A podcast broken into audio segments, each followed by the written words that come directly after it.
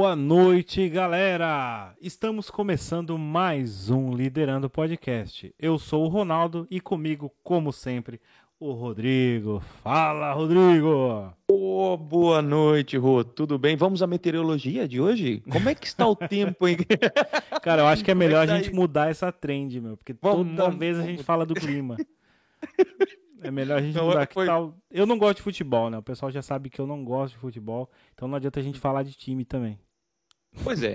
Então eu, eu prefiro falar do, do clima agradável que está hoje à noite. Brincadeiras à parte, nós vamos mudar essa trend para que isso não aconteça mais. E Rô, hoje temos um convidado especial, muito, muito interessante falar com essa pessoa hoje. Você sabe o que, que esse cara faz, meu? Não, meu, o que, que, que, que ele faz? Quem que é o convidado? Meu, ele é radialista, ele é apresentador de TV, jornalista e atualmente ele tem uma rádio. O Luca é empresário, é outro nível. Aí, estamos chegando lá, meu. É isso aí. Só que antes da gente começar aqui, Rodrigão, com o nosso bate-papo, como sempre, manda um recadinho aí pro pessoal que nos acompanha. Não, com certeza. Pessoal, mais uma vez aqui com vocês, tá bem? Vão aqui embaixo, curtam, se inscrevam, compartilhem. É importante para ajudar a divulgar o nosso trabalho ainda mais, para que a gente possa chegar ainda mais longe e ser mais relevante, trazer cada vez mais conteúdo para vocês. Caso vocês não consigam ver, dá tempo de ouvir. Nós estamos no Spotify, no Google e no Apple Podcast. Então passe por lá, confira o nosso trabalho, prestigie o nosso trabalho para que cada vez mais a gente possa estar tá trazendo conteúdo de qualidade para todos vocês. Rô, da minha parte é isso aí. É isso aí, meu. Muito obrigado mais uma vez. E vamos começar aqui nosso bate-papo com ele, Ferrete Júnior. Boa noite, meu amigo. boa noite para você, boa noite, Ronaldo, boa noite, Rodrigo, boa noite, amigos que estão assistindo e acompanhando aqui essa live, né, esse podcast maravilhoso, liderando em Portugal. Boa noite para vocês. Aí já passamos das 10 horas aí, né? Aqui Sim. no Brasil, 18 horas e 5 minutos já. Mas é um prazer muito grande estar aqui, poder bater um papo com vocês, contar um pouco da minha experiência de vida, como radialista, como jornalista, como cantor. Você esqueceu de falar, mas eu já, já tenho três, é, tenho três CDs gravados já, não é? E cantei muito tempo em banda de baile, enfim. Estou muito feliz de estar aqui participando com vocês esse podcast maravilhoso. Que bom, meu. Que bom. Eu geralmente eh, nós começamos o nosso podcast aqui sempre fazendo um resumo, uma introdução, mas você já como é craque nisso, já fez a sua introdução. Eu acho que está mais do que explicado o que que o Ferret Júnior faz, que é aí esse locutor e também só pelo timbre aí da sua voz, eu já vou me sentir assim um pouco mais intimidado hoje para estar tá falando aqui. Ô, meu, que isso? para poder fazer fácil aqui a sua, essa sua voz, esse, é, linda e excelente aqui para o nosso dia. Mas enfim, vamos começar aqui então com a minha primeira pergunta para você, cara. Eu quero entender quantos anos fazem que você já está nesse ramo né, de radialista, né? De, de, inter, de intérprete uhum. de voz? Bom, na verdade, eu, eu, eu, aliás, eu descobri, né, que eu era radialista por acaso, porque na verdade, é, em Santa Rosa de Viterbo não tem rádio até hoje, que é a terra onde eu nasci. E, e, eu sempre tive uma voz privilegiada, uma voz um pouco mais grave e tal, né, desde criança. Então, quando tinha as, as datas comemorativas na escola, eu era sempre convidado para fazer aquela recitar, né? É, enfim, é, fazer uma homenagem a Tiradentes, por exemplo, a, ao Dia da Bandeira, e lá é, falar sobre a bandeira, enfim. E aí eu, eu, eu, peguei gosto pela coisa e lá em Santa Rosa de Viterbo eu comecei a fazer é, som de praça, duas caixinhas na praça, pendurada do lado da igreja, e eu fazia o som de praça, anunciava recadinhos, é, é, Maria oferece para o João esta música tal, tal, tal. e aí, e, isso com 12, 13, 14 anos, cara, é loucura. E até que passou uma pessoa próxima ali, e, e, e nós tínhamos o nosso estúdio, estúdio pequenininho, que era dentro da rodoviária, atrás da igreja. E uma pessoa um dia passou ali e falou assim: pô, você tem uma voz bacana, cara, por que você não vai fazer rádio? Eu falei: nossa, mas eu tenho 15 anos, 14 para 15 anos. Não, mas vai fazer rádio. Aí eu fui para Cajuru, trabalhar na rádio Cultura de Cajuru, mas assim, ganhava muito pouco, sabe? E eu trabalhava de sapateiro nessa época lá em Santa Rosa de Viterbo. Eu consertava sapato, estudava de manhã, à tarde trabalhava na sapataria e à noite ia fazer o som da praça. Aí eu falei para minha mãe, mãe, eu quero ser radialista, com 15 para 16 anos. E peguei e fui, e fui para Cajuru fazer rádio. Aí eu dormia, a rádio lá pertencia à casa da criança, eu dormia na casa da criança, almoçava na casa da criança, jantava na casa da criança e fazia rádio de graça para eles, em troca, da, em, em, em troca, da, comida, né, que eles me davam, e, e, e do lugar para dormir. E foi ali que tudo começou. E dali para cá, hoje eu estou com 39 anos de rádio. Já passei por várias emissoras de rádio. Ribeirão Preto eu já trabalhei, Rio Claro eu já trabalhei, Pirassununga, Palmeiras, é, Campinas, é, trabalhei em Limeira, enfim, fiz muitas emissoras de rádio, Mococa, né? E estou aí até hoje fazendo rádio, que é uma coisa que me dá muito prazer e, e a gente, rádio tem que nascer para fazer, não adianta, né? Porque às vezes você está com um monte de problema em casa, um monte de problema com a família, e você tem que chegar, abrir o microfone e dar aquele bom dia gostoso. Bom dia! Oi, estamos começando o nosso programa. E aí vai, né? Eu acho que é isso, né? E levar sempre uma mensagem positiva através do rádio. Então, é, não é fácil fazer rádio, não é fácil, é muito difícil, mas é uma paixão assim enorme que eu sinto pela minha profissão. Hoje tem uma, uma até uma, um nível universitário para a função de radialista, né? É técnico de é, alguma coisa. É, hoje, na verdade, se você quiser ser radialista, é, você tem que tirar a, M, a, a DRT, né? E você faz um curso hoje no Senai, tem curso no Senai, e você pode fazer em Limeira, tem, acho que São João da Boa Vista que tem. Você faz esse curso ali que é de, de um ano, né? E você já adquire a sua DRT e você já pode trabalhar em qualquer emissora de rádio do país. Profissionalmente, né? Legal. E também tem que ter conhecimento, um conhecimento técnico, porque o, o, o, locutor ali, ele também tem que saber manejar os instrumentos, né? Você tem uma mesa de mixagem para trabalhar, não é isso? Isso, isso. Quando eu comecei a fazer rádio, nós tínhamos, a gente ficava dentro do aquário. Então eu ficava de um lado e do outro lado ficava o técnico, né? Nós tínhamos um técnico. Eu comecei a fazer AM, né? Então eu, eu sou um locutor que eu amo o AM. E o AM, infelizmente, acabou no Brasil, né? É, não existe mais nenhuma emissora AM. E o AM é, é, era um rádio diferente do FM. Porque o AM você tem que ser realmente, não locutor, mas sim comunicador. Né? Hum. Você tem que improvisar demais, conversar com o dono de casa, passar receitinha, passar mensagens positivas. É, é e música quase não toca em AM, né? mais falatório mesmo. Né? Mas assim, era muito gostoso fazer AM. Então, é, eu venho dessa escola do AM, é, que, que, é uma escola, eu, da Atena, que hoje é um grande trabalhei com o Datena em Ribeirão Preto, na Rádio 79. O Atena hoje é um dos maiores apresentadores da TV Bandeirantes aqui no Brasil, não é? é, em rede nacional. Eu trabalhei com o Paulinho Boa Pessoa, que também hoje está na, na, na Rádio Record São Paulo. Enfim, tive a oportunidade de conhecer grandes radialistas como o Zé Bete, que é o maior ícone do rádio AM do país, que já faleceu, lamentavelmente, né? Mas deixou a gente o ano passado. Mas eu tive o prazer de conviver com esse povo aí, que é os maiores comunicadores do rádio brasileiro, né? O, o Gilberto Barros, amigo meu. Barros. Gilberto Barros também é de Piracicaba, ali do ladinho de, de Rio Claro, não é? E, e o Gilberto também é, é, um locutor do AM, então eu sou dessa escola. Hoje a gente faz FM é, com um sotaque de AM, um pouco mais modernizado, um pouco mais alegre, um pouco mais dinâmico dentro do FM. E que deu certo. Eu trouxe essa minha experiência para o FM em 1985, 85 para 88 eu já comecei a fazer uh, sertanejo no FM. Porque, na verdade, a FM não tocava música sertaneja nos anos 80. Era difícil você ter uma emissora de, de rádio FM que tocasse música sertaneja. E aí, eu, eu que introduzi a música sertaneja nessa região aqui de Campinas, Ribeirão Preto, eu fui o primeiro comunicador do AM a fazer um programa em FM e lancei vários artistas aqui é, através do nosso programa de rádio e também na época, nos anos 90, no meu programa de televisão. Então, é uma coisa muito gostosa, assim, né? Uma satisfação fazer rádio, é, é muito gostoso. É. E tem que fazer com alma e com o coração. Se não tiver alma e coração, não adianta que você não faz. É, eu acho que como tudo na vida, né? Se a gente não, te, não colocar é o coração, não, não, não, sai de jeito. E de, é só uma curiosidade, você disse que a, a M já morreu aí praticamente no Brasil. Eu não lembro, mas ainda existe a voz do Brasil. Existe isso ainda aí no Brasil?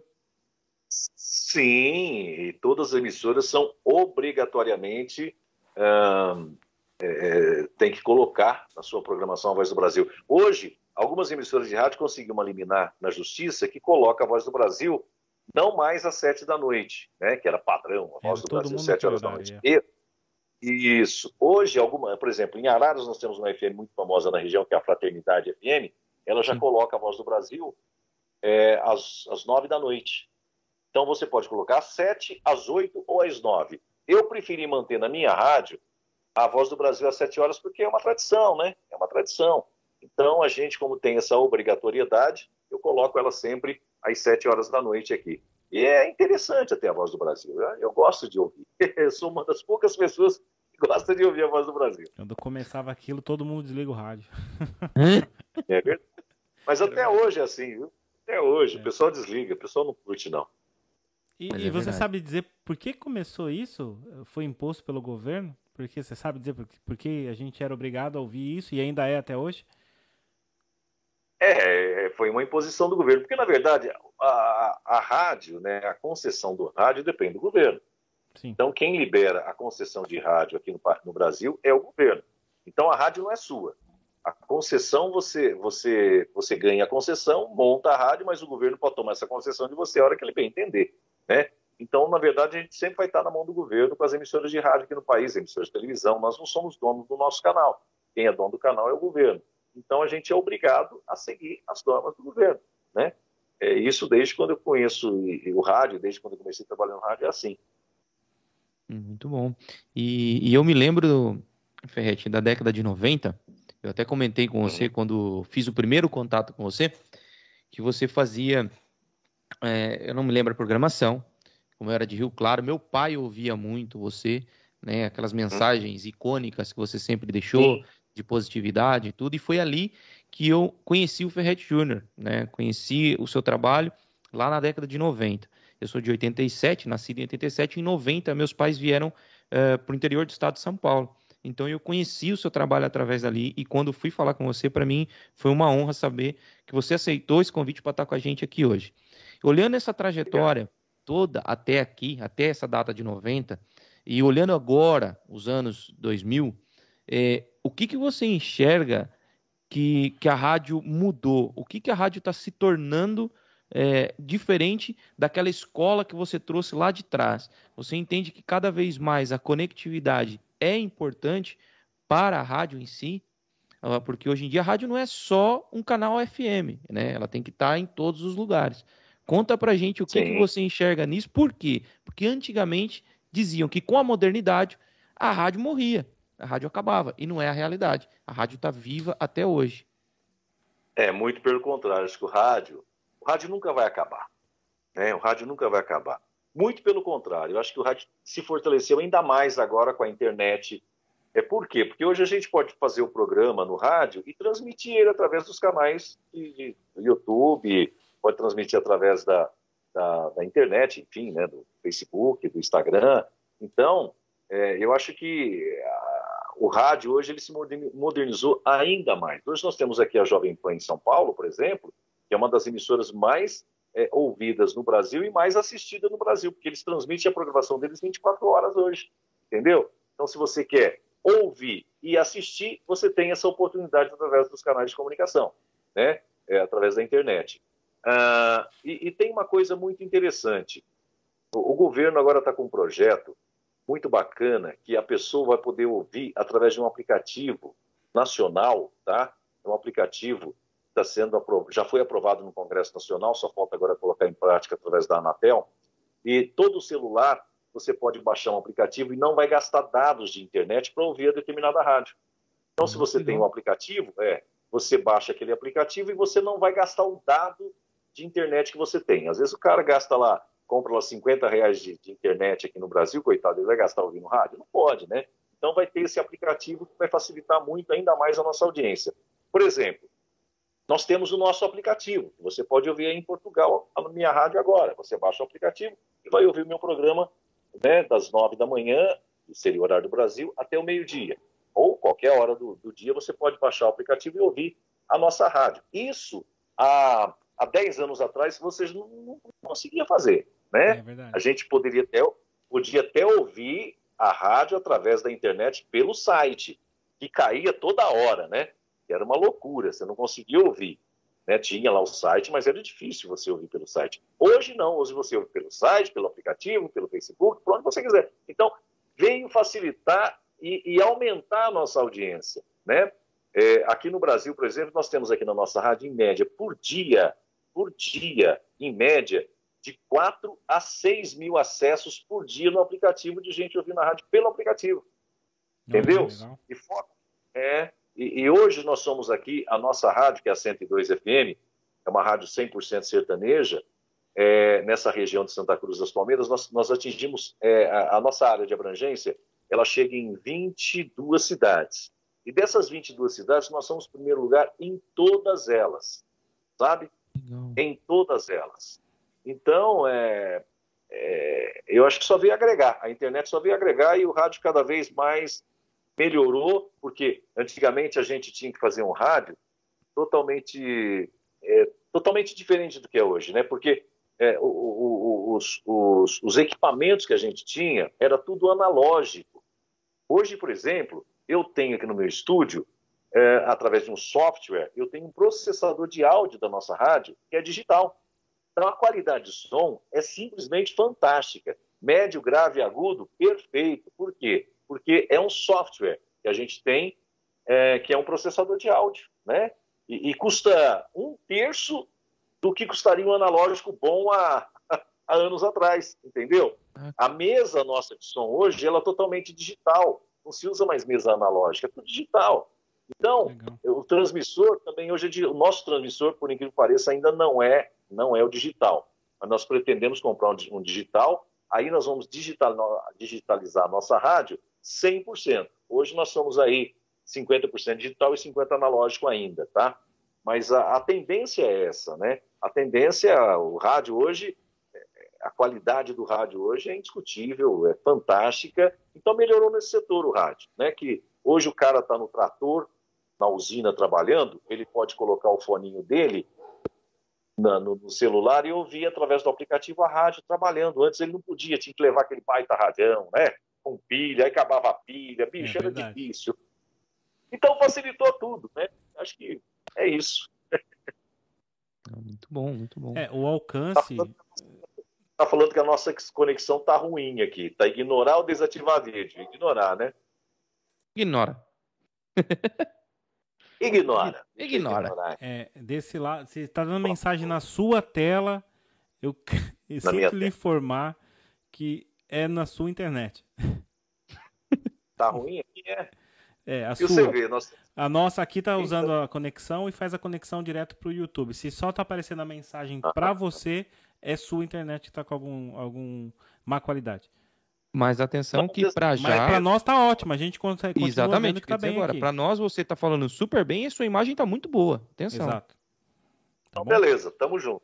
É isso aí. É, deixa eu perguntar, aproveitar aqui. Você falou que vai fazer a troca aí do, do transmissor, que no momento ele é mecânico, né? Analógico. Analógico. Para um digital. É, isso Sim. vai aumentar o, o, seu alcance ou não? Oh, não, não, porque é, nós temos uma, uma, autorização da Anatel, que é o órgão que regulariza aqui a, a questão das emissões de rádio no Brasil. Uhum. É, e é o seguinte: o que, que a gente pode fazer? nós temos que pedir um aumento de potência junto à Anatel. Eu não pediria mais aumento de potência, porque para mim 22 cidades está de excelente, está ótima a minha região aqui, está sendo coberta bacana com a nossa. Nós só vamos melhorar a qualidade do sinal. E o que manda verdadeiramente não é nem a potência do transmissor, e sim a antena que a gente tem aqui. Nós temos uma antena hoje de 110 metros de altura, com Nossa. seis anéis né, na, na, nessa antena. E estamos no morro de 350 metros de altura. Então, realmente a gente vai muito longe, não tanto pela potência da rádio, mas sim pela antena e pelos anéis que a gente tem por estar no morro alto.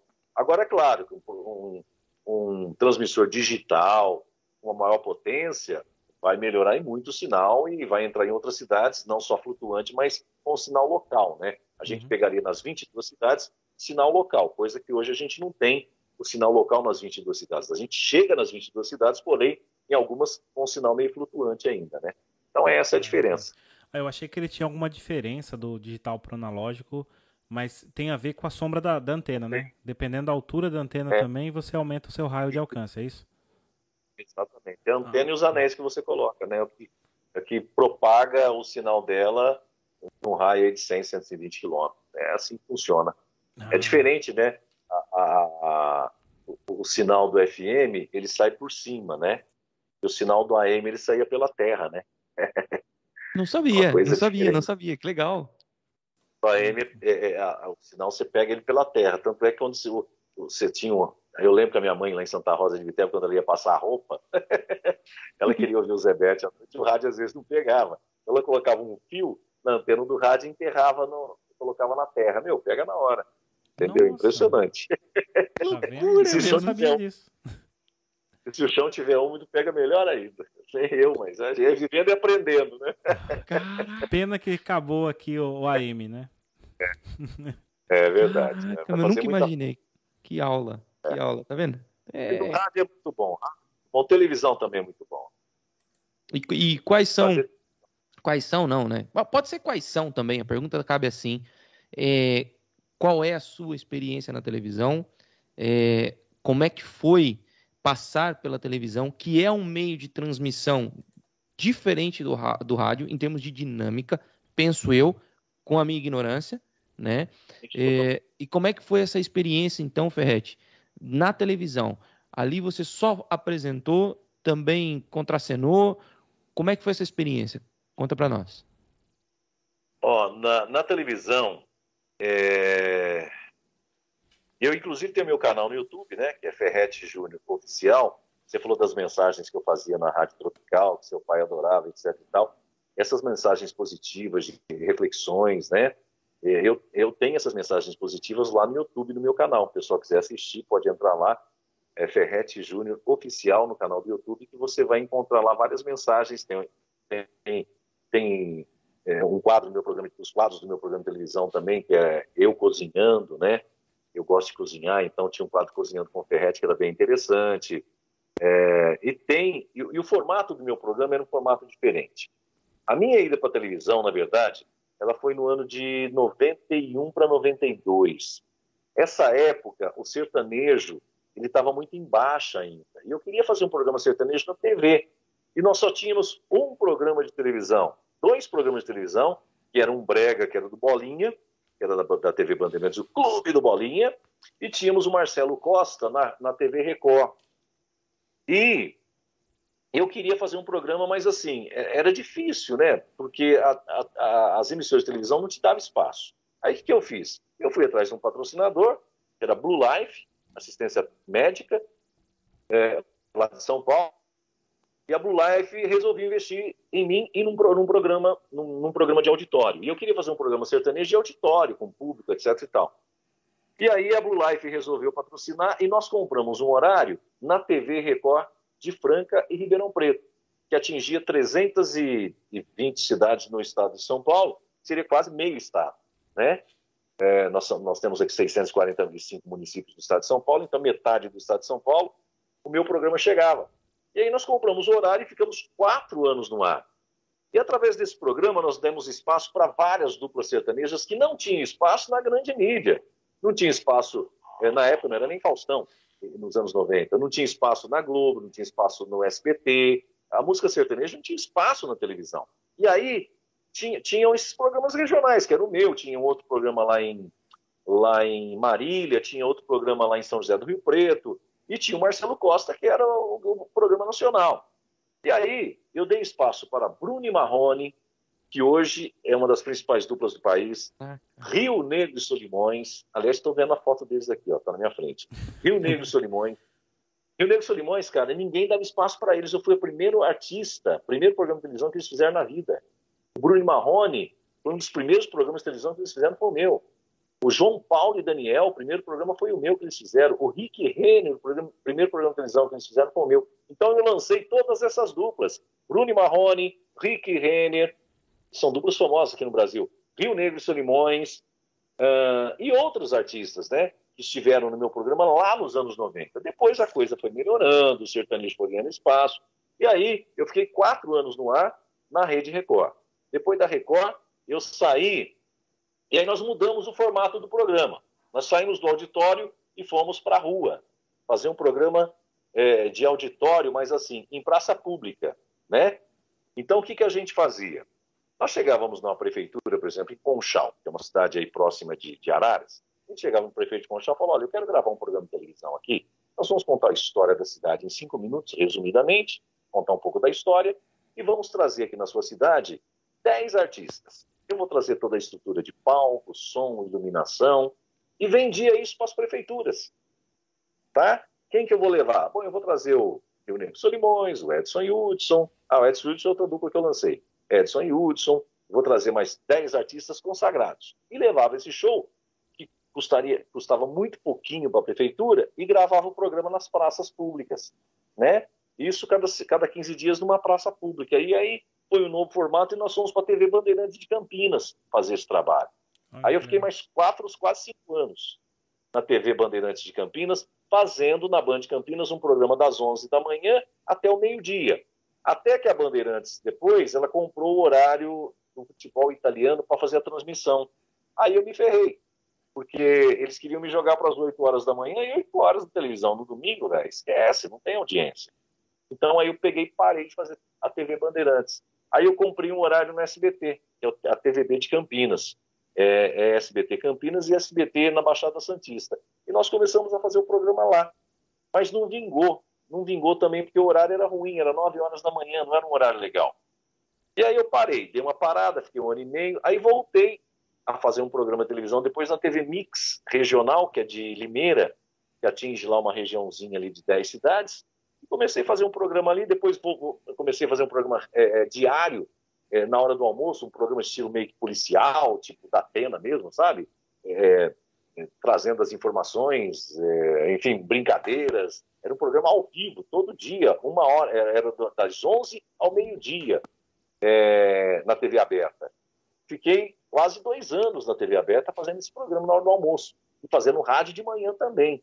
Então é isso, é muita experiência, né? é, é muita vivência e muita coisa nova aconteceu na minha vida ao longo desses 39 anos de carreira. Mas só de televisão aqui, pelos cálculos, dão 10 anos no mínimo, né? Em média, mais ou menos, 10 Eu... anos de televisão. Foram 15 anos de televisão. Caramba! 15 anos de televisão. É. Foram quase, quase 5 anos da Record, mais quase 5 anos na Band, mais 3 anos, 2 anos no SBT, mais 2 anos e pouco, 3 aí na TV Mix. 15 anos de televisão foi o que eu fiz aí. E ao longo desses 39 anos de carreira também tem a, aquela outra parte minha de cantor, né? Que é um, uma outra área que eu desenvolvia paralelamente ao trabalho do rádio e da televisão, né? E como Mas é que foi isso? Então... Conta pra gente essa experiência. Cara, era assim, ó. Quando eu comecei a fazer rádio lá nos anos 80, é, existia magia, né? Da dona de casa, da empregada doméstica que me ouvia. Ela queria ele ficava imaginando na cabeça dela como é que será esse cara? Será um negrão? Será um moreno? Será um alto de olho verde? Será um feio? Será um gordo? Um magro? Ela ficava imaginando na cabeça dela como é que era o Ferrete Júnior. E aí? Eu falei, porra, eu, eu preciso fazer, aprender a fazer alguma coisa, ou mágica, ou contar piada, para poder. É, sei lá, fazer alguma coisa para contar, para vender a minha imagem. E as pessoas queriam me ver. Mas eu tinha que explorar isso de uma forma que eu também pudesse ganhar dinheiro. É o que fazia outros, outros artistas do rádio, né? época, o Eli Correia, o Barros de Alencar, todas essas pessoas vendiam seus, seus shows, faziam shows, é, levava lá duas, três duplas para apresentar, e, e, aí vendia a imagem deles. Eu falei, bom, eu preciso vender minha imagem. Como é que eu vou fazer? Aí eu comecei a ensaiar em casa. Pegava lá um microfone e comecei a ensaiar no karaokê. Aí eu comecei a ensaiar no karaokê, tal, tal. Aí é o que eu percebi, que eu tava meia boca, eu falei, quer saber? Eu vou é, arrumar um dois caboclos para tocar viola e vou começar a cantar. Porque aí eu vou fazer meu showzinho e ganhar meu dinheiro nos clubes aí da região. No circo, enfim, até em circo a gente cantou várias vezes. E aí eu comecei a fazer circo. E aí começou a lotar circo aqui na região, né? principalmente a região de Ribeirão Preto em São Simão, lá, Ferrete Júnior no circo. Aliás, na verdade, não era nem Ferrete Júnior, porque eu comecei a minha carreira com outro nome, com o meu primeiro nome, que é Deus Lene, é meu primeiro nome, Deus Lene, e eu coloquei Paladares. Então era Deus Lene Paladares. Eu fiquei com esse nome três anos. Aí depois que nós mudamos para Ferrete Júnior, porque Deus Lene não ia vingar. Aí, é, aí veio Ferrete Júnior. E, a, e, e, e, aí a gente começou a, a, vender a imagem, a cantar, fazer show aqui, fazer show ali. Aí eu gostei da, da brincadeira. Aí depois, um tempo, eu montei uma banda, comprei um ônibus para viajar. E a gente começou a montar uma banda de baile, já não era só um, um show meu, já tinha uma, uma cantora, um cantor, uma banda, uma estrutura de som, luz. Cantei muito em Rio Claro, em festa do peão tal. E aí a gente começou a fazer, fazer baile desde Ray Conniff, né? Um, até Bidis, Beatles, Uau. anos 60, samba. E aí eu comecei a cantar de tudo, né? E fui aprendendo e foi uma grande escola para mim. Aí a hora que eu percebi que eu estava legal, eu gravei é o meu primeiro disco, meu primeiro CD, né? É, nos anos 90 também, depois eu gravei outro, eu gravei outro, já estou no quarto CDs aí, mas eu já parei de cantar.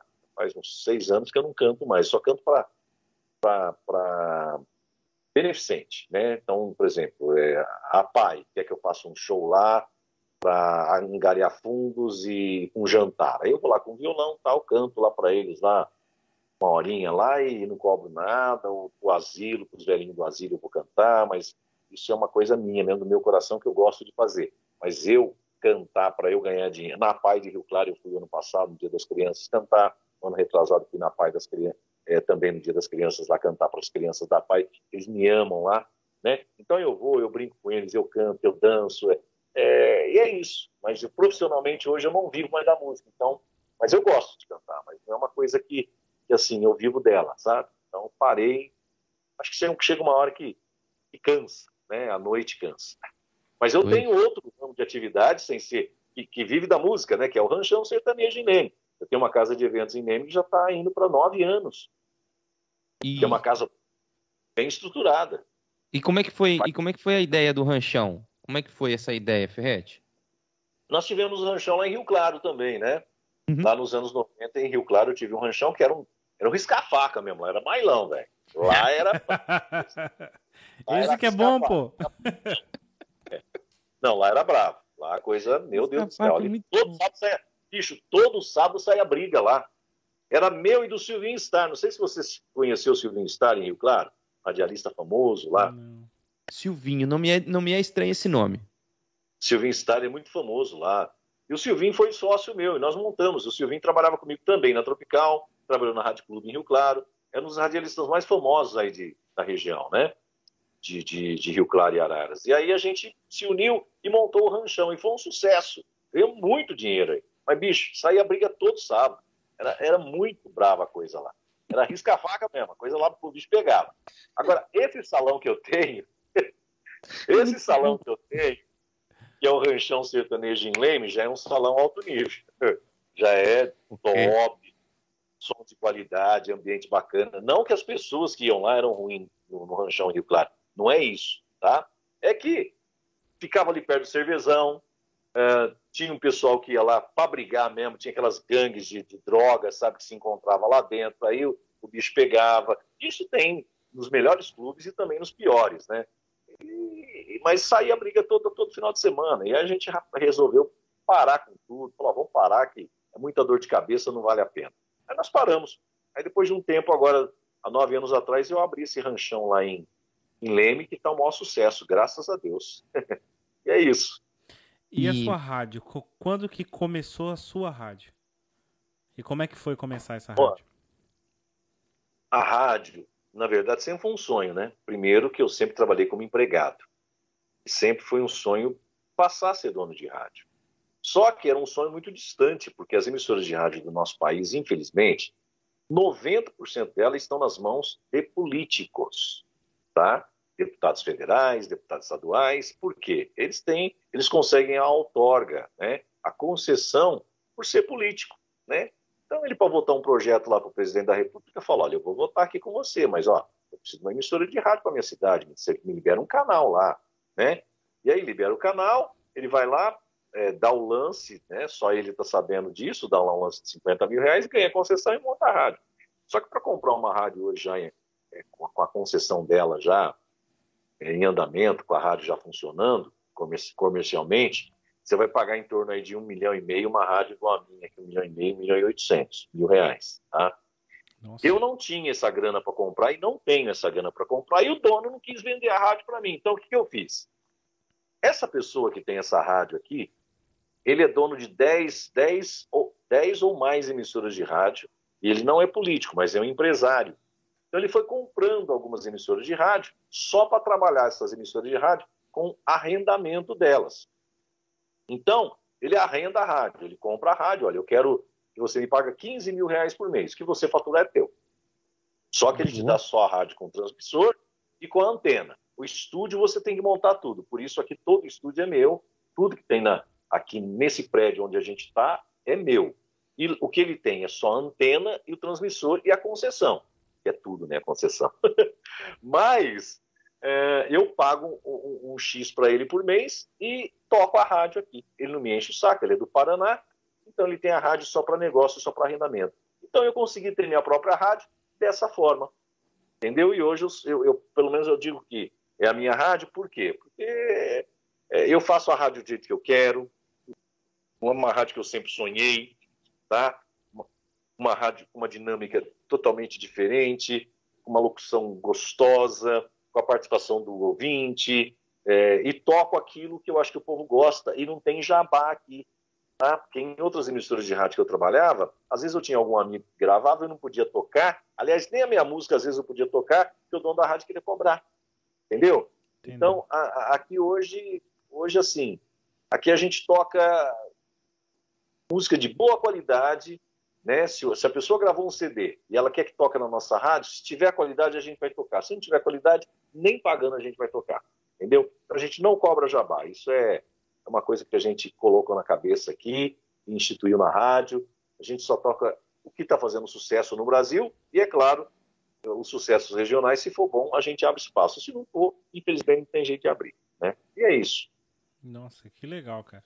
Nossa, é bom, é bom saber esse, como é que funciona isso. É. E a concessão, ela tem que ser renovada anualmente ou de quatro em quatro anos? Não, não existe mais renovação de concessão. Não? Tá? A concessão do não tem. É, a concessão ela é permanente. Caraca. Tá? Ela é sua até o é, é sua e, e, você pode vender a concessão para alguém. Entendeu? É, se eu quiser comprar essa concessão, ele vai me vender, eu vou passar a concessão no meu nome e vou pagar para ele um milhão e meio. Entendeu? E, e, coisa que ele pagou 50 mil lá na, na, na TEL. Né? Então, Nossa. infelizmente, é, né, o nosso país é assim. É, infelizmente é assim que funciona e a gente tem que entender e, e ficar quieto às vezes. Né? Pois é. A, a gente acompanhava, no, pelo menos quando eu, ainda quando eu estava no Brasil, eu, eu, eu cresci numa comunidade muito pobre, que foi em, em São Paulo, né, onde eu cresci. E lá a gente via, vira e mexe, via alguém falando, olha, vamos lançar uma rádio pirata no bairro, né? E o que que isso uhum. atrapalha para uma rádio, cara? É, na verdade, as rádios piratas hoje, ela nem existe mais. Antigamente tinha muita rádio pirata, Sim. principalmente de igreja, né? Igrejas evangélicas aí, é, os pastores queriam pregar num canal especial deles, então compravam um transmissor de 40, 50 watts e colocava no ar e acabava atrapalhando, porque é, ela acaba entrando e atrapalhando o sinal da nossa rádio, né? Então, o que, que o governo fez para acabar com isso? Instituiu no Brasil as rádios comunitárias. Então, hoje, toda cidade pode ter rádio comunitária uma, duas, três, quatro, cinco, depende.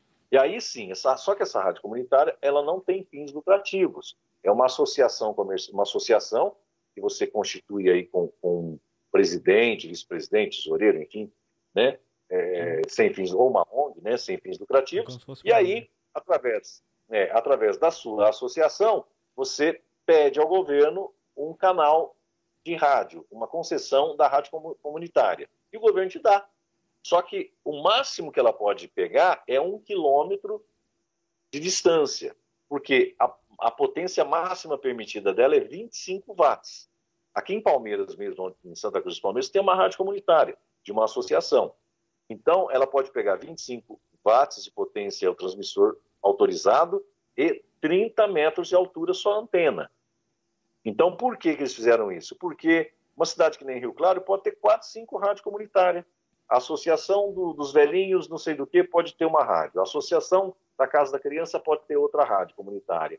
A associação dos cachorros, não sei o que, pode ter outra rádio. Então, são várias associações que cada uma pode ter a sua própria rádio, né? E, e... mas é dor de cabeça, eu acho, né? Porque você não pode, não pode vender comercial nela. Você só pode vender apoio, apoio como patrocínio. Então, por exemplo, programa Liderando Podcast na rádio eh, de Rio Claro Comunitária.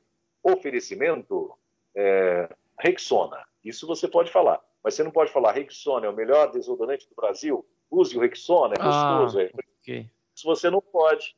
Mas o apoio você pode. Ah, entendeu? Okay. Por exemplo, Entendi. supermercado. Então, rádio liderando o podcast da associação tal, tal, tal, tal. É, oferecimento, varejão, supermercado, sei lá, pague menos. Só que você não pode falar oferta. Mas você pode falar do supermercado. O supermercado ah, pague menos. Okay. Você vai comprar mais barato, telefone e endereço. Isso você pode. Então são mais apoios mesmo, né? Que você pode vender. E essas rádios comunitárias são associações que é realmente para o seu bairro, é para a sua comunidade. É para você dar o um recado para a sua comunidade, transmitir uma missa, para transmitir alguma coisa da igreja, da sua igreja, da sua paróquia, para divulgar lá a quermesse do padre. É, é para essas coisas a rádio comunitária. Né? Então, todas as rádios comunitárias do Brasil têm uma frequência só, que é 101, é cento, eu não lembro a frequência, eu acho que é 101, qualquer coisa, tá? E é a mesma frequência em todas elas, entendeu? Então é isso. Aí não tem mais rádio pirata por causa das comunitárias. É, isso era mais lá nos anos 90, realmente, que tinha muito, né? E, e hoje a internet é. veio, eu acho que para fazer frente a isso, porque hoje qualquer pessoa pode ter online, né? A sua rádio, o seu canal aí, fazer divulgação de serviço, trabalho, apresentar música, até certo ponto, é claro. Sim, os próprios pastores estão usando aí a, a rede social, né? As, as, mídias sociais aí, a Facebook, Instagram, para pregar, para fazer as pregações, para fazer a, a, a, divulgação das igrejas, enfim, da, da, da, das congregações, né? E tem dado muito certo, né? Tem dado muito certo, porque pelo menos não tem gasto, né? Você é só verdade. paga, às vezes, do... às vezes você paga os direitos autorais para o Facebook. nem eu, se eu, se eu quiser, eu não, não fiz a transmissão ainda da minha rádio no Facebook, por quê? A hora que entra a música, eles cobram direitos autorais. Ah, pega o corporate, e, já paga, e eu já pago direitos autorais aqui no Brasil, que é o ECAD, né? Que é um órgão, que é um absurdo esse ECAD, é um órgão que é uma palhaçada que faz. Né? Você paga e não sabe para quem vai o dinheiro. Então, mas nós somos todos de rádio e casa de eventos, somos obrigados a pagar o ECAD.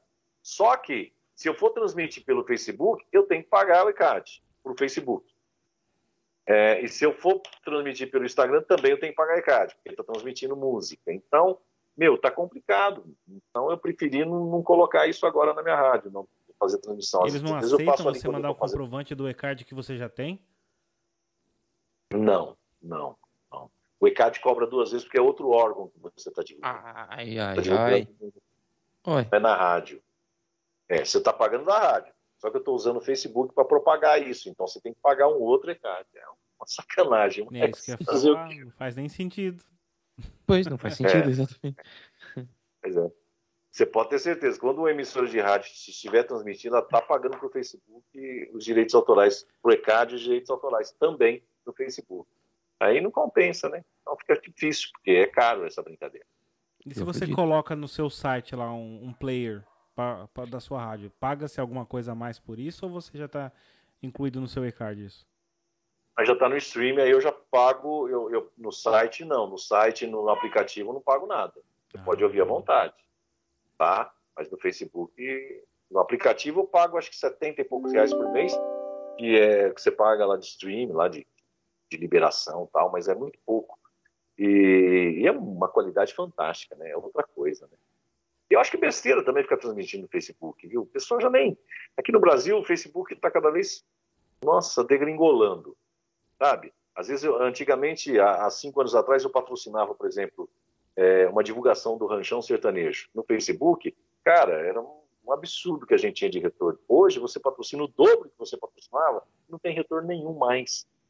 Eu não sei o porquê disso, mas hoje a gente não tem mais retorno patrocinando no Facebook. O rádio, sim, o rádio te dá retorno se você anunciar. O rádio te dá muito retorno, sabe? É, as pessoas. É, a, o rádio é um negócio absurdo, o retorno que o rádio te dá. Te dá mais retorno que a televisão, ele te dá mais retorno que o Facebook, mais retorno que as mídias sociais. Porque a mídia social, nem sempre a pessoa para para ver a propaganda. É muito difícil a pessoa parar e ficar lendo o que está ali. É, é, muita informação, sabe? O rádio não, cara. O rádio, o dono de casa está cozinhando, o rádio está lá ligado. O cara está no carro lá trabalhando, o rádio está ligado. O cara está no escritório trabalhando, o radinho está ligado. Enfim, o rádio vai aonde muitas, muitos outros eh, aparelhos não vão, né? No meio do mato, por exemplo, tem lugar lá que o celular não pega, mas o rádio, a pilha pega. pega. Entendeu? Essa é a diferença, sabe? Então, é, isso é muito bom. Então, o rádio, o rádio, depois que a gente colocou no aplicativo, é, nós temos aqui contrato de pessoas que estão com a gente desde quando a rádio começou. Na verdade, nós estamos há três anos com essa rádio no ar, né? Desde que a rádio começou, é, as pessoas só estão renovando o contrato. A gente não tem é, é, perca de cliente. É muito pouco. Um ou outro não, não consegue ter retorno, mas às vezes porque também não tem preço bom, né? Entendeu? É aquela história, né? É, é, é, é por que, que a galinha, por que, que vende-se mais ovos de galinha do que de pata, né? Porque a galinha faz barulho quando bota, né? É verdade? Faz um baita E a pata não, não é verdade, velho? Não é verdade? Bom, faz sentido. Muito a, bom. A galinha tá lá botando. É... Opa, opa, vamos ali. Né? E a pata? O que, que a pata faz? Ela fica quieta, velho. Por isso que não vende ovo de pata, só vende ovo de galinha, velho. Não é? Então é aquele negócio. Você só vai vender se você fizer barulho. Se você não fizer barulho, você não vende. Então, a propaganda no rádio é barulho. Fez barulho? Vende. Não fez barulho? Não vai vender. Entendeu? Então a Faz gente todo tem vendido. sentido. É realmente. Cara, impecável. Gente... Que, que alogia fantástica foi essa. Fantástico. A gente tem vendido muito aqui.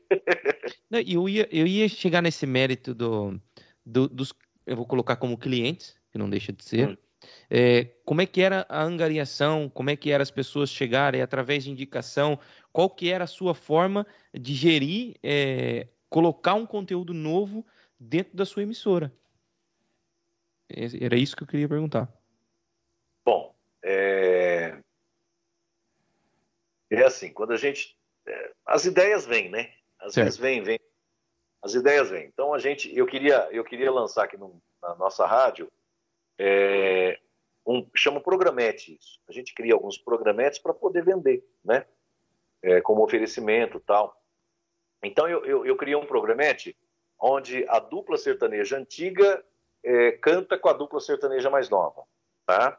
A mesma música. Ou seja, você pega Boate Azul, interpretada por Joaquim Manuel, né? E pega Boate Azul, interpretada por João Neto Frederico, que é uma dupla nova aqui do país, que está estourada, ou um Jorge Mateus, tá? E aí a gente coloca lá as duas tocando. A gente chama isso de dose dupla, né? Seria uma dose dupla do sertanejo. Então, dose dupla 102, aí entra lá. Hoje, a música dose dupla de hoje é Boate Azul com Joaquim Manuel e com... Então, você vê as duas interpretações, a antiga e o sertanejo universitário cantando a Boate Azul. Então a gente lançou, é um produto novo, aí você coloca no mercado, solta para os seus, os seus agentes, nós temos aqui quatro agentes que vendem propaganda para a rádio, né, constantemente, e você tem está sempre, é claro, criando conteúdo. Mas como a nossa rádio é uma rádio interior, a pessoa, ela, ela às vezes nem gosta muito de comprar essas coisas novas, ou esses programetes. Ela prefere que o Ferrete fale da propaganda dela. O Ferrete hum. anuncie a propaganda dela. Por quê? Porque o Ferretti é um cara que está no rádio, é conhecido há muitos anos, já tem lá a sua, o seu número de ouvintes, a sua credibilidade junto ao rádio, junto ao público. Então, para divulgar a marca dela, é melhor colocar o Ferretti para fazer ao vivo. Aí ele vai pagar um pouco mais caro. Então, eu tenho também o Rafael aqui na rádio, que já não é um Ferretti, é um Rafael que está começando agora, tem um ano e meio de rádio, então o preço dele é metade do meu. Entendeu? E aí eu tenho lá um outro, que é o Pito Pinheiro à tarde, que já tem um preço um pouquinho melhor, porque já tem um pouco mais de janela no rádio, é um pouco mais conhecido. E aí vai. Hoje em dia se cobra assim, pela, pela... o rádio é assim, né? Você anuncia na, na, naquele programa do, do determinado comunicador famoso, né? É, que é o cara da, da rádio. Né? Uhum. Não estou dizendo cara. Não, não, eu, estou entendendo hierarquicamente onde você quer chegar. É, isso, eu quero te colocar que é assim. Então você quer anunciar no programa Ferrete, custa mil reais. Você quer anunciar no Rafael Ferraz, custa 500. Entendeu? Só que assim, você vai ter retorno no Rafael Ferraz também.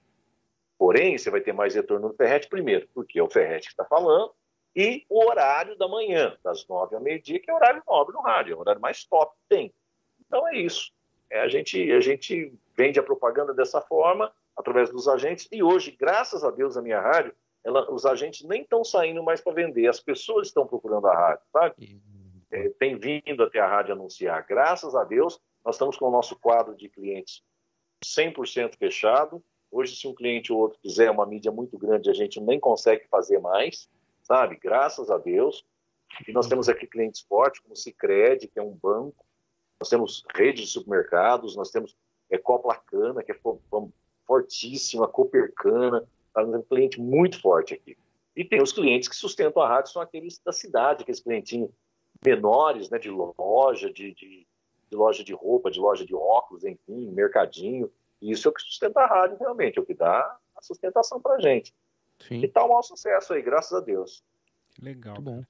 É, a, a, sua rádio, ela tá 24 horas online? Ou ao vivo, ou, sei lá, indireto? Sim. a gente diz aqui. Tem 24 horas no ar Porém, nós temos aqui um programa que chama Cadena de playlist, né? Que a gente faz toda a programação no playlist junto com o Cadena e, e coloca no ar das 8 da, da, noite após a Voz do Brasil, das 8 até as 6 da manhã é só o computador fica no ar, tá? É, mas tem hora certa, tudo, tudo bem, bem, bem, bem elaborado aqui. E, e das 6 da manhã até as 8 e meia eu tenho Toninho Zanata, que é um locutor sertanejo mais raizão, bem conhecido aqui na região. Das oito e meia ao meio-dia eu tenho o Chico Mateus, que faz o nosso jornal, é, que nós somos obrigados a colocar uma hora de jornal por dia, todas as emissoras de rádio do país é obrigado a ter uma hora de jornal por dia, além da Voz do Brasil, que é mais uma hora, é, é obrigação. E então eu tenho o Chico Mateus, que faz meia hora de jornal, depois tem os módulos informativos durante a programação, aí eu entro às nove, vou até meio-dia e quinze, do meio de 15 até uma a gente faz o top 102, que são as melhores do sertanejo, né? Tá tocando muito aí.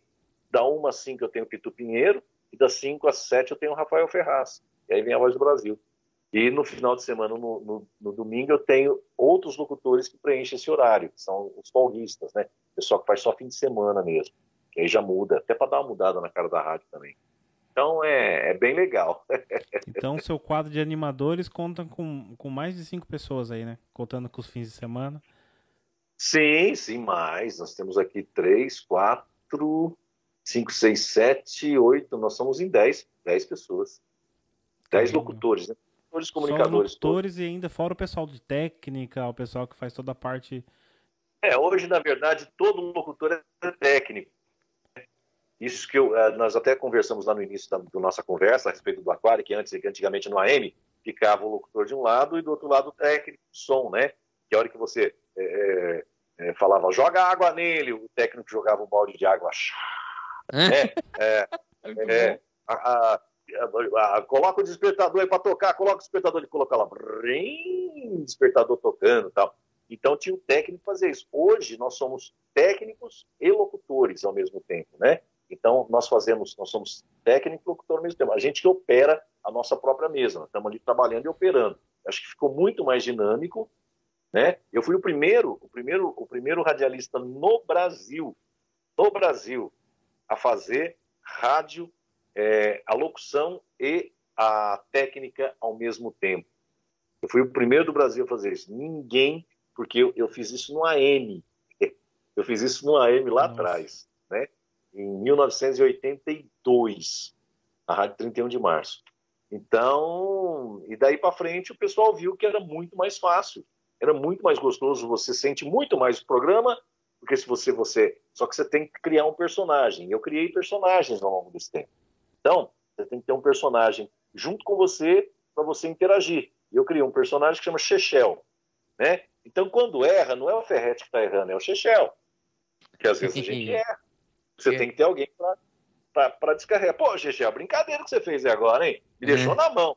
Na verdade, fui eu que errei. Entendeu? Hum. Na tangência, pra... literalmente. Entendeu? É isso. Às vezes você, você, você falha, então. E, e, você tem que ter uma válvula, uma válvula de escape, né? Aí eu criei um personagem que chama Chechel que não existe, né? Mas é um personagem, tá? E que, e que ele tem voz também dentro do rádio, né? Eu criei algumas vozes para ele, né? Entendeu? Tem, tem algumas vozes que a gente criou, então grava uma, uma voz, né? Lá uhum. várias falas, e aí eu, eu, eu faço, eu, eu, eu, eu, vou interagindo com ele dentro do programa às vezes também, sabe? Então, é, é, é, às vezes eu erro, aí eu, eu ô Chechel, pô, brincadeira que você fez. Ele vai, o que, que é isso? Eu não fiz nada, sabe? Coisa assim. Ah, é, você fez, você fechou na mão tal. E, e vai pau, e é isso. E é muito bacana, é muito legal. Tem que ouvir para sentir mesmo. Nossa, e... que legal, cara. Nossa, é muito. Esse universo deve ser um universo uh, mágico, né? A gente que nunca trabalhou com isso, a pessoa que trabalha com isso, deve ser, deve ser fantástico, realmente. É, o rádio, o rádio é a minha vida, né? É, eu sou de uma família muito pobre. Você, você, me disse aí que você veio da periferia de São Paulo também. E eu, eu, eu, eu sou de Santa Rosa de Viterbo. Eu, eu venho de uma vida muito sofrida também, porque eu perdi meu pai, eu tinha 5 para 6 anos de idade.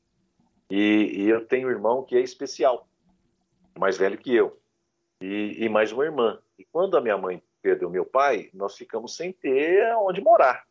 É, a gente foi morar numa marquise de estação de trem lá em Santa Rosa, porque a gente não tinha onde morar. Uh, e aí depois a gente conseguiu uma casinha lá alugada, com dois cômodos, fomos viver tal. Minha mãe sempre trabalhou para cuidar do meu irmão, da minha irmã, de mim e tal. Então, é, foi uma vida assim muito sofrida a nossa também. E eu só tomei gosto pelo rádio porque todo dia à noite eu era obrigado a ouvir minha mãe passando, porque minha mãe, quando eu falo de minha mãe passar roupa, porque minha mãe lavava roupa dos times de futebol lá de Santa Rosa. Então tinha vários times de futebol jogavam no final de semana, inclusive o time da cidade, outros times, e a minha mãe lavava a roupa do time de futebol. Na segunda-feira pegava as roupas, lavava, e na terça-feira já estava pronto, e passava lá o calção, passava lá o, a camiseta tal, desses jogadores, e dos uniformes, né? E, e ficava ouvindo o Zebete à noite. Zebete, o Baixo de Alencar. E eu ficava ouvindo, cara, e eu ficava imitando os caras na cama, sabe, deitadinho lá, e eu ficava prestando atenção no que os caras falavam, tal. E porque o rádio, o rádio é uma coisa tão mágica que se você não tiver improviso, você não faz rádio.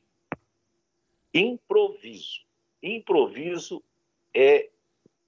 Imagina você, eu recebo aqui na rádio é, uma média de 180 mensagens por dia de WhatsApp.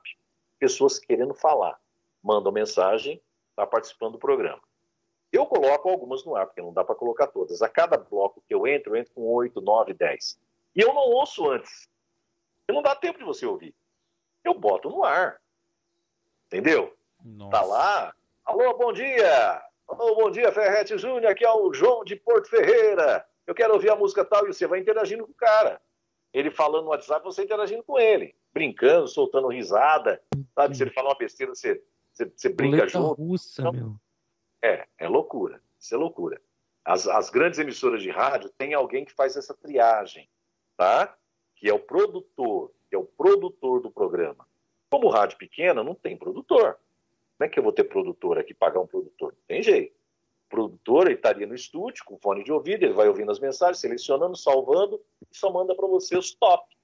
Entendeu? Só os filé mignon. Ó, fala aí e boa. Essa daqui é a Maria, essa é a Joana, esse é o Pedro, esse é o Roberto, esse daqui é o João e as cidades. O cara manda mastigadinho para você em rádio grande. Aí é fácil fazer rádio. Agora aqui, aqui não. O que, que a gente fez para a gente não, não ter problema? A gente começou a cadastrar os nossos ouvintes. Então, a pessoa liga no WhatsApp, e a gente faz um cadastro da pessoa, de onde ela é, o nome completo dela, cidade, né? E aí, cada vez que ela manda uma mensagem, a gente já sabe qual a pessoa que é. Entendeu? Já aparece o nome dela lá. Então já ficou mais fácil pra gente, tá? É, então a gente sabe que o cara não vai falar besteira, né? Mas quando você pega um. Já falaram, já falaram um monte no ar, já falaram um monte de besteira. A gente já mandou. Isso, tem que levar no positivo. Vamos que vamos. Mas é, é, e aí você aprende, e a gente vai aprendendo a fazer rádio no improviso, porque lá atrás a gente também tinha aprendeu a fazer no improviso, né? E, E, e o rádio é isso, é, é, é, muito mágico, é muito mágico e é maravilhoso, cara. É uma, uma sensação muito gostosa. Às vezes eu tô triste com alguma coisa que tá, me, me aconteceu, sabe? E eu entro no estúdio, cara, eu me transformo. Eu me transformo em um palhaço, palhaço de circo, sabe? Você entra no picadeiro, velho, você se transforma. E o rádio é a mesma coisa. Às vezes, cara, eu brinco com a minha esposa. Sabe? Tô no segundo casamento meu, tem dois filhos, tem um filho que é ator já, é, tá na mesma área, é ator, mas não gosta de trabalhar como rádio, mas fez curso de rádio, mas não curte. Mas assim, é, às vezes você tem um problema lá na família de doença, né? Pô, cara, eu perdi minha mãe ano passado, perdi minha mãe em setembro. É, é, eu perdi minha mãe no dia, no dia 3 de setembro. 3 de setembro. Dia 5 eu tava fazendo um programa dando risada no rádio. Nossa. Entendeu? Você tem que fazer. Entendeu? E as pessoas dividem isso com você. O seu ouvinte divide, né? Porque o dia que a minha mãe. Eu também fiz uma homenagem para minha, mãe no rádio. Eu chorei, as pessoas choraram junto. Eu choro mesmo. Às vezes, eu, eu tinha um quadro lá na Rádio Tropical, lá em Araras, quando seu pai me ouvia. Eu tinha um quadro que eu contava a história da vida. Nossa, eu lembro disso. Eu lembro disso. A história da vida. E esse quadro, eu chorava realmente, porque são histórias tristes, comoventes, pessoas que labutaram na vida, pessoas que perderam entes queridos, pessoas que perderam pessoas que amavam, sabe? filhos que foram atropelados, que ficou paraplégico. E eu contava essas histórias e realmente vivia a história. Eu contava, vivia e chorava junto. Caramba. E o ouvinte chorava. chorava o ouvinte também. sempre chorou comigo. E isso sim é fazer rádio, sabe? Você passar a emoção num estúdio frio, que é você e o microfone, e você passar isso para quem está do outro lado, fazer a pessoa chorar, a risada. Então o rádio é mágico por isso. Por isso que o rádio nunca vai morrer, né?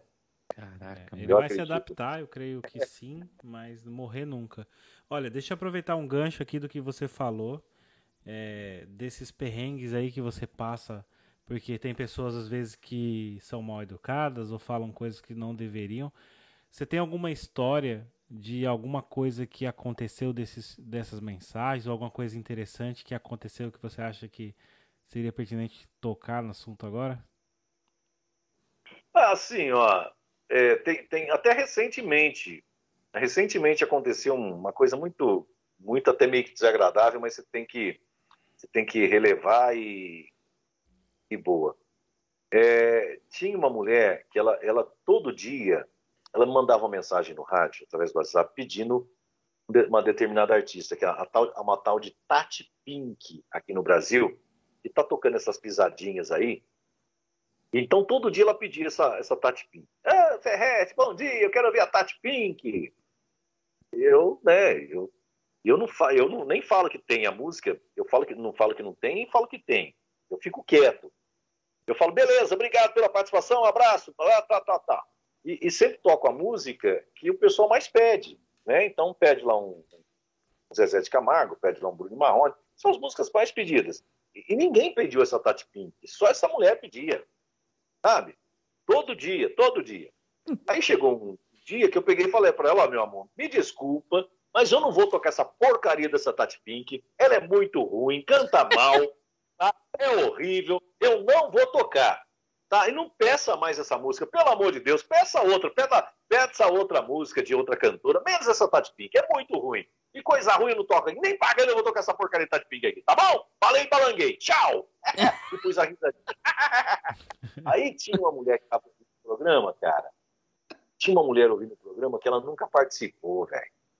Ela pegou, mandou um, um zap para mim, eu pus no ar. E aí eu pus, vamos lá, tem mais aí no meio de, de vários WhatsApp, Vamos lá, mais uma participação. Alô, alô, bom dia. Ô, Ferrete, você foi muito sem educação com a mulher que pediu a Tati Pink aí, viu? Nossa, você é um cara tão simpático, tão bacana, que coisa feia que você foi fazer.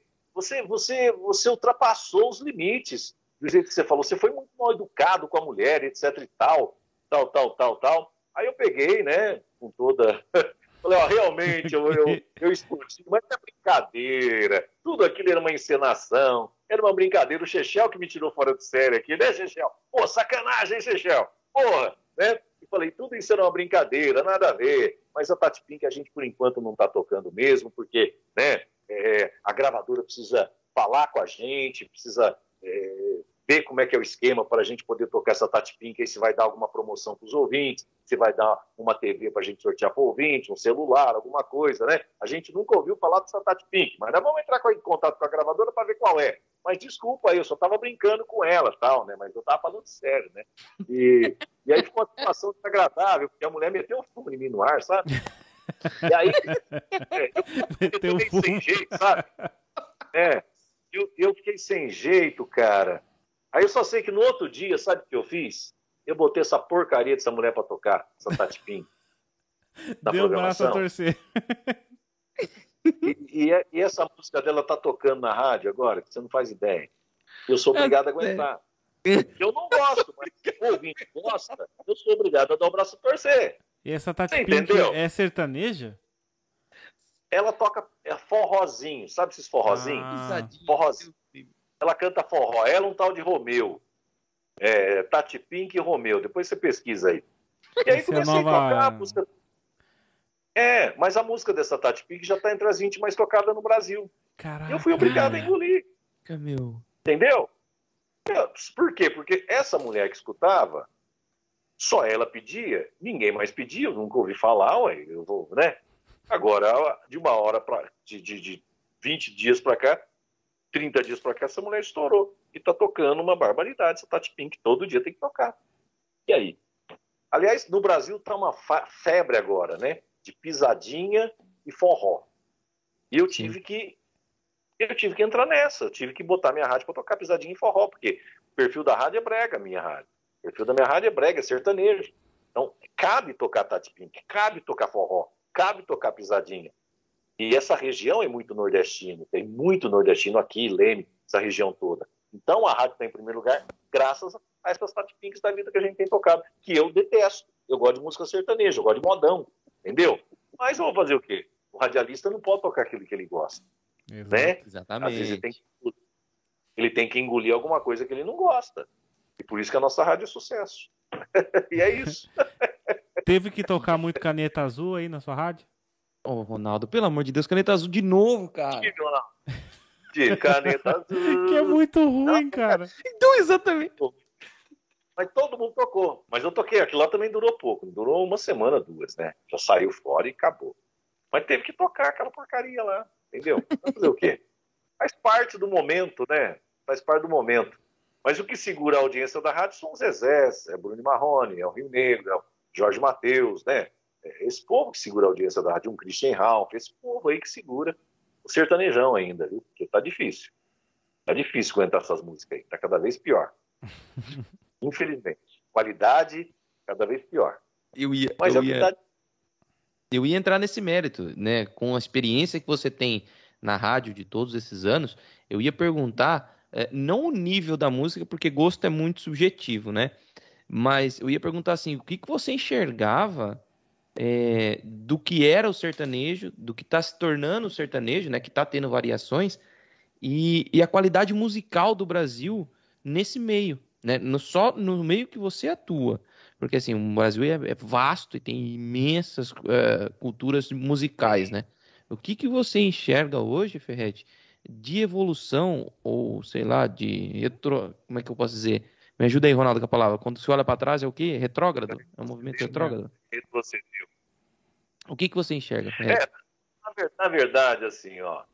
É, música como fez Milionários é Rico, eu acho que nós não vamos ouvir mais, não. Música como fez Trio Parada Dura, tô falando sertanejo, tá? Sim, Milionários é Rico, Parada Dura. É, Tunique Tinoco lá atrás, que é mais raiz, né? É. é raiz, a gente já está falando do raiz. Eu estou falando de um sertanejo mais moderno. E quem, quem introduziu a guitarra na música sertaneja no Brasil foi a dupla Léo Canhoto e Robertinho. Eu tive com o, Léo, com o Robertinho semana passada, semana retrasada, participando de um podcast também lá em Paulínia. E o Léo Canhoto morreu, mas o Léo Canhoto e o Robertinho foi a dupla que introduziu a guitarra tal. Depois veio o Pistãozinho Chororó, que introduziu bateria, teclado, órgão, tal, aí Milionários é Rico, aí veio. Aí veio a música sertaneja melhorada, né? Veio uma música sertaneja já com uma roupagem bacana, com banda tal, né? E, então, esse tipo de música sertaneja, ela pegou e ela não vai morrer nunca. Essa música que faz, fez o Milionário Zé Rico, fez Trio Parada Dura, Chico Rei Paraná, Bruno Marrone, Solidões e tantos outros. Quando a gente fala em sertanejo raiz, aí a gente vai lá atrás. Zico e Zeca, Liu e Léo, Tião Carreiro e Pardinho, né? Tonique Tinoco. Esses são ícones da música sertaneja que não vai morrer jamais. Que é a música sertaneja raiz. Tem espaço na minha programação? Ela tem espaço, mas ela não cabe hoje uma música Tonique Tinoco dentro da minha programação durante o dia. Não cabe, tá? Mas ela cabe às 5 horas da manhã. Aí ela cabe um Tonique Tinoco, um Zique Zeca, o Cacique Pajé, Tião Carreiro Pardinho. E eu tenho um programa no domingo também, das seis da manhã às nove da manhã, que só toca raízes. Aí é só esse povo. Então, quem quer ouvir, ouve, tem os horários certos para ouvir esse tipo de música. Agora, Chitãozinho Chororó Milionários aí, toca em qualquer horário dentro da programação, porque cabe dentro da programação. Né? Agora, a música de hoje, esse sertanejo universitário, é um sertanejo que, assim, para mim é um pop eles colocaram uma sanfona. Certo. É uma música pop, sanfona. E, e tem muita dupla aí que não sabe nem fazer segunda voz, né? Primeira voz até faz, mas a segunda muito ruim, mas caiu na graça da molecada, a molecada vai no show, a molecada divulga nas caminhonetes, divulga nas, nos carros de som e a coisa acaba acontecendo para eles, né? E a gente não pode ficar atrás, tem que acabar tocando. Mas assim, tem muita gente jovem também hoje fazendo música de qualidade no Brasil. Tem o Jorge Matheus, que faz música de boa qualidade. Tem Fernando Sorocaba, que faz música de boa qualidade, sabe? Mas, é, tem, tem o João Neto Frederico, que são meus amigos também, faz música de boa qualidade. E outras, outros artistas novos aí que estão fazendo música realmente de arrebentar. Música romântica, porque a música romântica sertaneja, o pessoal tinha parado de fazer. Tá fazendo mais essa música sertaneja universitária, que é o pessoal dançar, balada tal. Como a pisadinha veio com tudo agora, e essas Tati da vida com o forró veio com tudo, e agora tá, tá uma onda disso no Brasil, quem fizer, quem está fazendo música sertaneja romântica está sobressaindo. Porque o que está tocando no rádio é a música, quando se fala em sertanejo, é a romântica que está sobressaindo. Não mais universitário. O universitário acabou. O pessoal quer saber de pisadinha agora, inclusive universitário. Então essa está sendo a, a, evolução, mas é uma evolução ruim, né? É uma evolução ruim, né? Para dançar é uma delícia essa pisadinha. Para quem gosta de dançar, esse forrozinho é divino. Oh, dois para lá, dois para cá, bate coxa, ralo danado e mela cueca, né? não tem para ninguém. Entendeu? É, é, verdade. É muito, muito bom. bom. Né? Mas assim, é isso. Acho que a evolução da música sertaneja ela, ela, ela tá boa assim, mas para esse povo do sertanejo universitário que entendeu que fazer música sertaneja com melhor qualidade, com mais romantismo, não dá mais retorno para ele do que fazer o sertanejo universitário. Muito bom, muito bom. É, é, é assim, evoluir não significa melhorar, né? Você pode uma doença evoluir para pior. Né? que comparação. É verdade, cara. Excelente. Evoluir não é melhorar, cara. Evoluir não é melhorar. Evoluir, uma doença evolui né? Ela, ela se torna maléfica e mate mata. Então, assim, é o que o Ferret disse, né? Então, é, pronto, olha, o pessoal tá surfando na onda, né? Vamos, vamos deixar surfar na onda. Então, não sei é. até que ponto isso é bom para a riqueza é. cultural da música.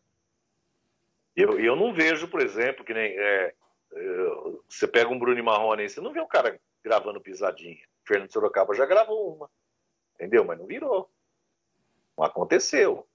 Então, assim, não adianta o cara. É, vai na dele, vai na dele que tem espaço para ele. Já fez o nome, sabe? Em, em, compensação, hoje o show mais caro do Brasil é, é dos Barões da Pisadinha, cara. É dois teclados e dois caras cantando. Mais nada. E um monte de mulher pelada dançando no palco. É isso que, que tá agradando o povo aqui no Brasil. E aonde vai, lota. Se quiser fazer um show para a Rádio Barões da Pisadinha, pega amanhã, porque é casa cheia, entendeu?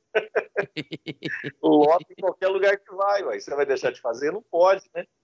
Então é isso. E, e, e parabéns para eles, né, ué? Estão aí tocando. Eu, não é uma música que eu gosto, que eu tenho para ouvir no meu carro, e, e, que também não gosto de, de ouvir na rádio, mas sou obrigado a fazer isso. E entendo, e a minha profissão, às vezes, tem esses espinhos, né? Que você tem que aturar, ué, fazer o quê? Faz parte do jogo, não é verdade? É verdade. Tem que aturar. Tem que aturar. Falando em jogo, olhando atrás de você aí, ó. Se não, se não me falha a memória, é do branco essa camisa aí. É do Tetra? É do não, branco? Essa é do, não é do Roberto Carlos. Caraca, porque tá com quatro estrelas. Eu falei, é do Tetra, isso Roberto deve ser Carlos. do branco, mas não é. É, o Roberto Carlos é assim, é, essa camisa. O Roberto Carlos ele, é, ele é de Cordeirópolis, ali perto de. Você conhece uhum. Cordeirópolis? Né? Uhum. E o Roberto Carlos é de lá, de Cordeirópolis. E, e, ele vinha treinar em Araras, no União São João. São João de Araras, sim. É, no União São João. E, e ele ouvia meu programa de rádio no Tropical é, toda tarde. E aí ele foi embora para o Real Madrid foi vendido para o Palmeiras, jogou no Palmeiras um bom tempo, depois ele foi vendido para o Real Madrid. Aí ele foi eleito os, o melhor lateral esquerdo do mundo. Salário absurdo. E aí ele veio passar umas férias em, em Araras, e comprou uma chácara bonita em Araras, e veio passar férias em Araras, e aí um dia ele me ligou. Ô Ferrete, eu tô te ouvindo aqui, cara, manda um abraço para mim. Quem é? É o Roberto Carlos. Pô, que legal. Mas eu não conhecia ele, só conhecia de nome e tal. Pô, que legal, pô, você me ouvindo? Caramba, né? Pô, jogador do Real Madrid, da seleção brasileira, que moral, né, cara? Dando uma moral para mim aí e tal. É, tô te ouvindo aqui, quero te convidar para você passar aqui na minha chácara, pô, quero te conhecer, passa aqui. Aí passei, aí ficamos amigos até hoje. E, e, aí passei Natal com ele, passei Réveillon. É, ele, quando vem para o Brasil, me liga, a gente vai lá, toma cerveja junto. É, e aí ele me deu essa camisa, né, no dia que a gente conheceu. Uma camisa autografada por ele é um presente sim, que eu guardo e estimo muito. E o Roberto me ajudou lá em Lene com algumas instituições de caridade, que ele era patrocinado pela Pepsi Cola na época, até tinha uma propaganda que chutava uma bola, estourava a rede e falava da Pepsi. Ele ganhava muita cesta básica da Pepsi Cola, e ele me deu várias cestas básicas para ajudar famílias carentes lá em Leme, e cobertores, sabe? E eu também fui vereador em Leme, não sei se vocês te contei isso, não? não Essa não. Que eu fui político? Não! Não! não. Ah, tem isso também, cara. Eu fui político em Leme. Mas assim, eu fui 12 anos vereador em Leme, fui o mais votado da história política da cidade lá. Caramba, meu. É, é fui o mais votado. Em 1992, 92 eu saí candidato a vereador e fui o mais votado da história política de Leme. Depois eu fiquei mais duas eleições, ganhei mais duas, e aí não quis saber mais da política. Mas, é, mas tive uma experiência boa dentro da política também, né? e via a, o quanto é sujo a política no, no Brasil. a, a, a, política, sabe? Infelizmente é o toma lá da cá aqui nesse país. É assim que funcionam as coisas. E aí chega uma hora que você se cansa disso, né, cara? Você não nasceu para ser assim, né? Você é não verdade, nasceu para fazer isso. E aí eu preferi sair. Aí eu não quis ser mais candidato mesmo. As três eleições que eu disputei, eu ganhei as três. Fui mais votado na primeira, fui terceiro mais votado na segunda que eu disputei. E na quarta também eu fiquei entre os mais, seis mais votados. Então, para mim foi um aprendizado muito grande, é, porém com, muito, com muita decepção dentro da política, assim, sabe? Eu acho que eu não nasci para ser político, não. Não que eu não uhum. queira um dia talvez voltar, eu acho que a política precisa de gente boa, e tem muita gente boa, e muita gente honesta dentro da política.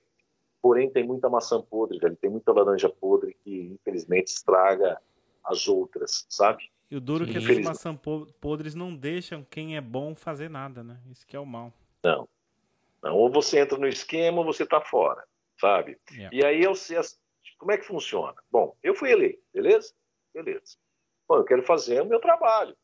O projeto é bom para a cidade, eu vou apoiar o prefeito. O projeto é ruim, eu vou votar contra o projeto, certo? Um projeto que não vai trazer benefício para o povo, voto contra. Vai trazer benefício e é bom, voto a favor. Porém, o que acontece? Nem todos, nem todos os projetos são bons e você é obrigado, às vezes, a votar a favor. Por quê? Porque você depende do prefeito para dar uma cadeira de rodas para o seu eleitor lá que pediu. Não tem um eleitor seu lá que precisa de uma cadeira de rodas, pô, você não vai comprar com dinheiro seu. Tem que pedir prefeito dá através da, da, promoção social, mas aí você tem que ir lá pedir de canequinha. Prefeito precisa de uma cadeia de rota para meu o eleitor lá, vai lá, fala com a menina lá, tal, consegue. Ah, você dá a cadeira de roda. Eu preciso de uma cesta básica para duas pessoas lá que está precisando, são eleitor meu, tá? Você vai lá, o prefeito te autoriza duas cestas básicas. Eu preciso de um aparelho auditivo para tal pessoa. O prefeito para te autoriza. Tá, beleza. Ele me deu tudo isso esse mês. Aí chega o mês que vem, bota um projeto lá que não é legal. É para desapropriar uma área lá, para fazer loteamento, caramba, sei lá o quê. Eu sou contra. E aí? Você vai votar a favor ou contra o prefeito? Aí é complicado. Entendeu? Então, é complicado. Aí você fala, não, prefeito, eu não posso votar esse problema, é a hora que você precisou, eu te ajudei, agora você não vai me ajudar. Você pode votar então, até contra, mas vai ser a última vez, né? Ou você faz a coisa do jeito dele, ou você não faz. Ou ele, além de dar tudo isso que ele deu, seu eleitorado, ainda pode molhar a mão de alguma outra forma. Ó, te molha a mão aí com mais isso, mais aquilo, tá, e você me ajuda lá. É a política assim, infelizmente. É o toma lá da cá, velho. Complicado demais. Que droga. Que droga. É, não... é triste é. a gente saber que é assim, né? E todo mundo sabe. E vai ser assim, não tem jeito. Agora, é. você acha que uma cadeira de rodas você sabe pedir pro prefeito? Não. Claro. Não. não. Eu não precisava, mas eu também não posso comprar com dinheiro meu, certo? Por quê? Porque eu não tenho a obrigação de dar cadeira de roda para ela do meu bolso. Quem tem que dar é o município. Então eu tinha que pegar essa pessoa, levar na promoção social e exigir que eles dessem uma cadeira para ela. Só que se você não está na base do prefeito, você vai lá com essa cadeira de rodas, o que, que vai acontecer? Não. Você vai falar, não, tem outros na frente, eu não posso só porque você é vereador. Ainda acaba desmoralizando você. Entendeu? Que não é droga, meu. Agora, se você chegar lá com o cartãozinho do prefeito assinado, aí passa você na frente. É assim que funciona.